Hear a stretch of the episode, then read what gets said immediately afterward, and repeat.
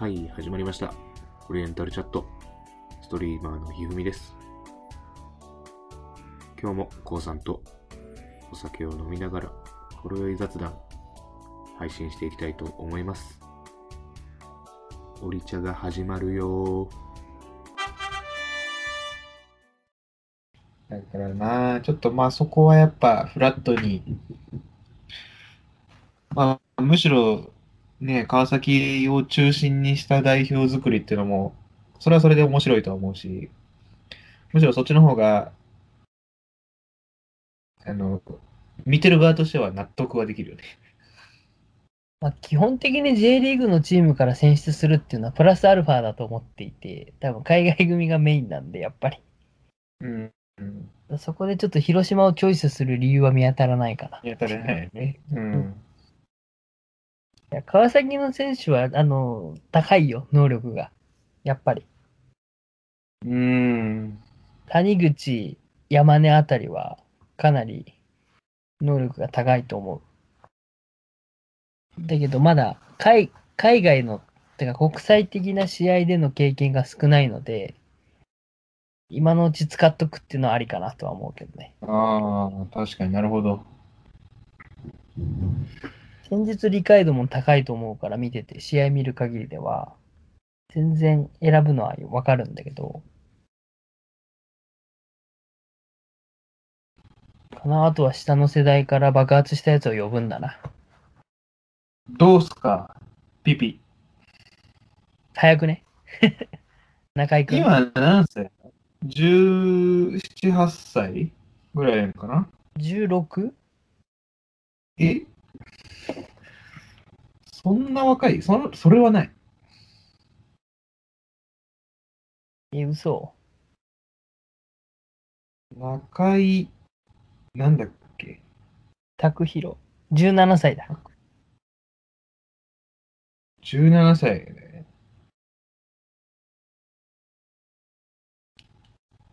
あーまあ、今回のワールドカップはないか。来年っていうのは18。今の時点で呼ばれてないからないな。ないかなうん。まあ、あのバックアップで呼ばれるぐらいじゃない？あるとして。まあ、次のオリンピックからかな。考えられる。でも、オリン、えっ、と、次の来年のワールドカップ終わって、うん。ってなると、まあ4年後を見据えて多分メンバー選考になるじゃない？うん。そこには多分俺入ってくんじゃないかなっていうのは。そうだね。うんまあ、ただあんまり、あの、試合の映像を見たことないから、技術が高いのはわかるんだけど、どれぐらい、そのトップチームで試合に出た時にどれぐらいできるのかがちょっと未知数だな。そうだろうね。まあトップチームの練習には入ったりはしてるみたいだけどね。うん。うん。で、なんだ、フニベールなんちゃらみたいな、ね、もう、あっちの下部組織が俺ようわからんけど、組織形態が。うん、そっちではまあずっとスタメンで出てるみたいな感じで、よう見てるけど、いや、あるんじゃないかな、俺、PP。来年ワールドカップ終わってから。うん。そうね。だから、久保間と違い、なくうん。久保と中犬がメインになってくると面白いかなとは思うけどね。面白いね。中井くん、ボランチやけどね。まあ、そうね。まあ、まずは今年のオリンピックと、うん。次のワールドカップを楽しみたいね。どう？あのさ、俺らの1個上の代あ、違う、2個上の代か？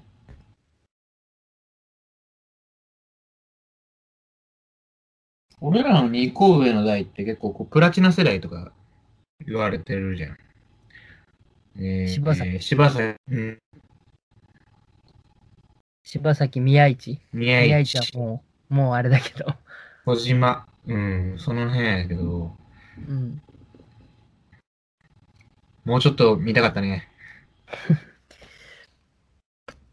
まあ、どうしてもそういううまくいかない世代っていうのは出てきちゃうもんだよね。若い頃にうまくいったんやけど、うん。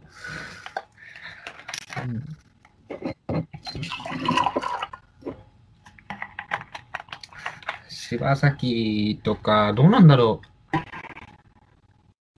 う。あの、まあ、柴崎俺、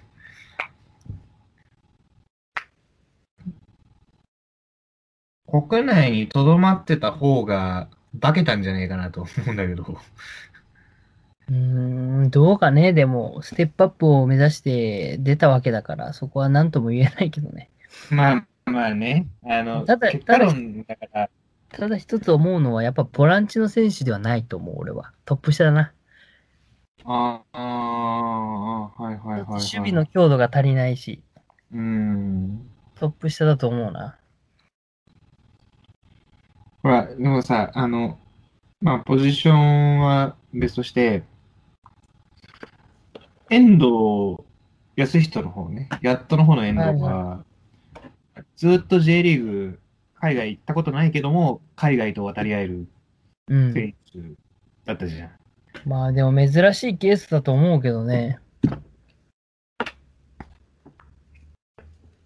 でもなんかこう、なんだろう。必ずしも海外に行くことがステップアップではないのかなっていうのは、なんか感じるよな。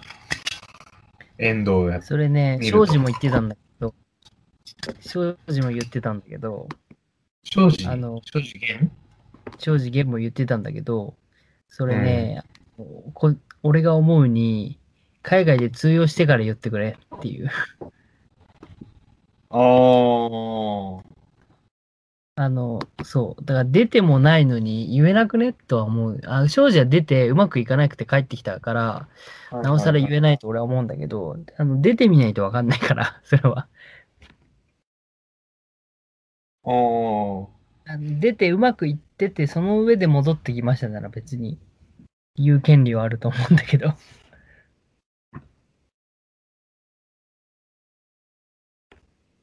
おまあまあ、あの、まあ、サッカー選手にもなってない俺は言う権利はまあもちろんないんだけどさ。まあでも、いいや、でもやっぱ出た方がい。いいぜ。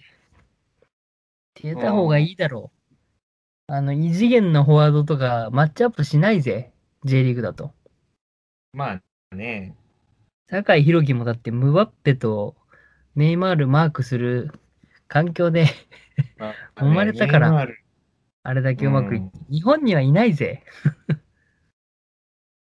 坂井宏結構ネイマールと縁あるからね。うん。だ日本に呼べるんだったらいいんだけど、それ級の選手を。トップ、トップホームの段階で。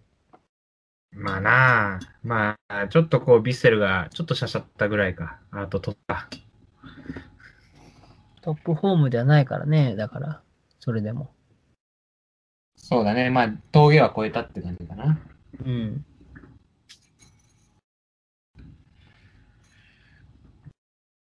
まあでも、うん。でもやっぱ、J リーグの底上げはしてほしいよね。そういう意味でもさ。うん。J リーグに、もう、なんだ。世代的にはやっぱまあ、ムバッペか。いや、だからね、あの、オシムも言ってたんだけど、これ、あの、もう、海外に選手を派遣して満足する時代は終わってるはずだっていうので、日本人の指導者を海外のチームにコーチとして派遣できるようになれば、指導者のレベルが上がって、なるほど。もっとより一個上のレベルに行けるんじゃないかっていう。なるほど。選手のレベルを上げるんじゃなく、もう指導者のレベルを上げろと。そう、だから今それができできているのが藤田俊也が確かリーズかなんかのコーチやってんだろう、今。リーズ？フランスの？フランスじゃない。イングランドじゃない？ちょっとどこか忘れたけど、その辺の。うーん。で、多分、えっ、と、長谷部がドイツでライセンスを取ることに契約のうちに入ってるんで、あ、あそうなんだ。そうそうそう。まあね、でも、だから、い引退してからの話だけど、長谷部とかが学んで監督になると、優勝も見えてくんじゃないかな、みたいな。それ学んで日本来てくれるかな？まあ、知らないけど、それは。最終的にでもそう、そういうところに還元するんじゃないの、やっぱり。指導者ももしやるって、海外でやるってなったら、もう生活、要は何生まれてから、ヨーロッパの方が生活長くなるでしょ？いや、だから、ブンデスの監督とかになるんだろうけど、まずは、目指すところは。その後、日本代表の監督とかもやってほしいけどね。いや、そうだね。まあ、長谷部、真面目か、長谷部か、みたいなツッコミが生まれるぐらいだから、なんか、律儀に通して、日本代表の監督とかやってくれそうな気がするけど、だから、なんか、長谷部だけじゃなくて、そういう、まあ、選手じゃなくてもいいんだけど、そういう指導者が出てくるそれこそ、と、ホンホンダとかもね、うんプ、レイングマネージャー。そういう海外で指導者をやる経験を持つ人間が増えてくると、強くなってくるのかなとは思うけど。そうだね。まあ確かに指導者あるね。あのい、や、でっかいと思う、それは。あとは、まあユースの指導者。うん。そこは、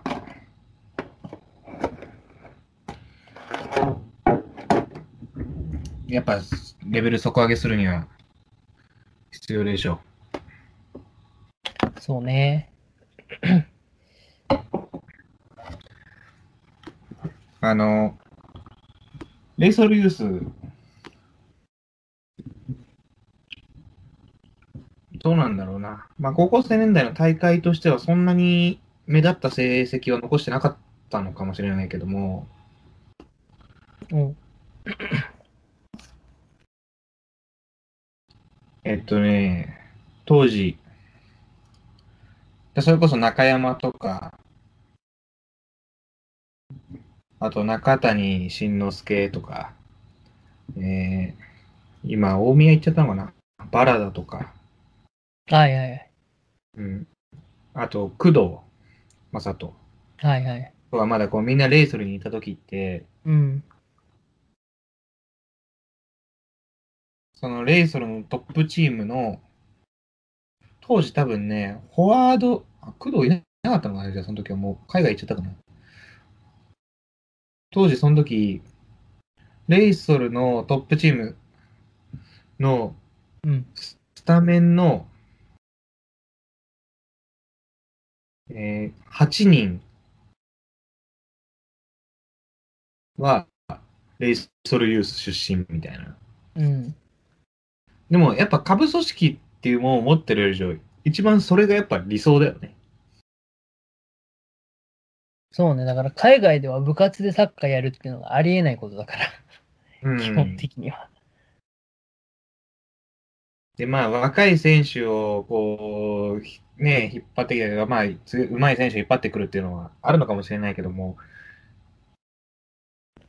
いや、そのチームで良かった選手を引っ張ってきたけど、こっちのチームではちょっと合わなかったみたいなことが結局はあるわけだし、うん。まあ、プロサッカー選手としてはその適応力を求められるというところもあるのかもしれないんだけどさ、でもやっぱ、下部組織持ってるんだから、あのー、とチームのの半分ぐらいはやっぱ、ユースからの下部組織で作れるっていうような育成力っていうのは、今後求められるんじゃないですか？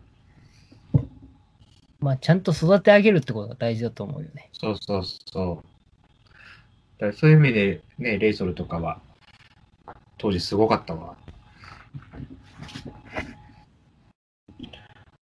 漫画になったからな。レイソルユースは。だから若い世代ではうまくいってるっっていうか、日本も結構強いからね。それをだから、プロまで、そうなんだよプロまね。で継続してくれっていうところだよ。U17、U20、U, U 世代って強いんだよね、日本意外と。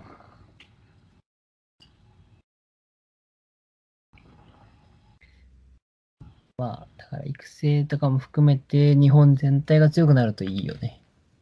うん。国策としてね、サッカー強くしようっていう。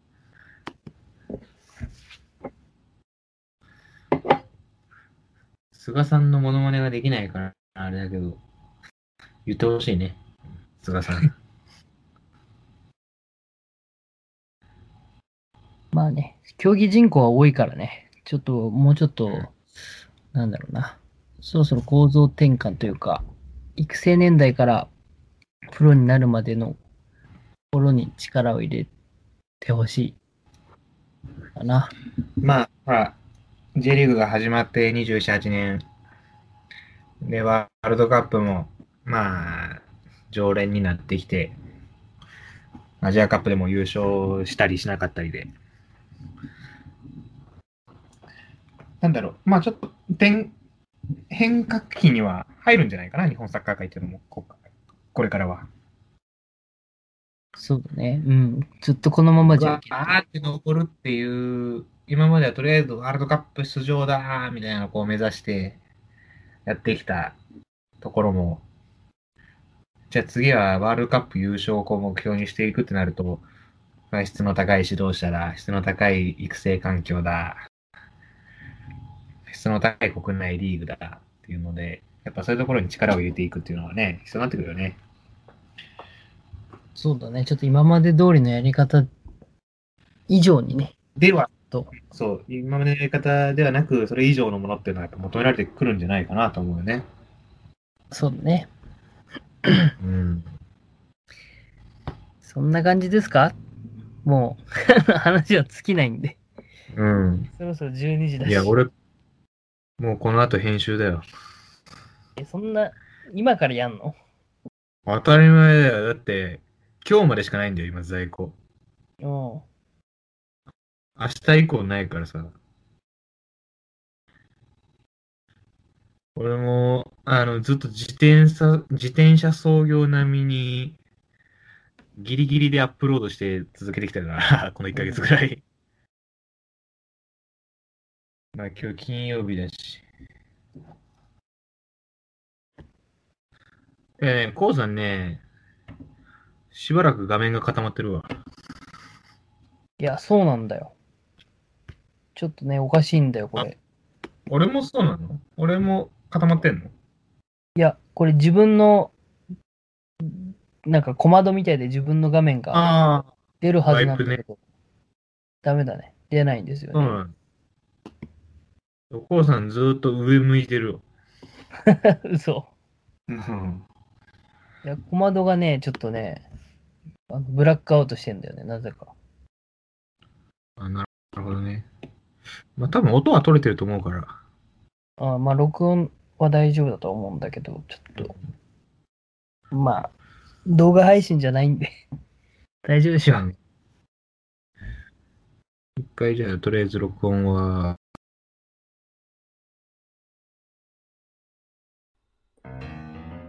はい、今日も、えー配信をお聴きいただきありがとうございました。お気に入り、フォロー、チャンネル登録、ぜひよろしくお願いいたします。Twitter もやってるので、どうぞご覧ください。またね。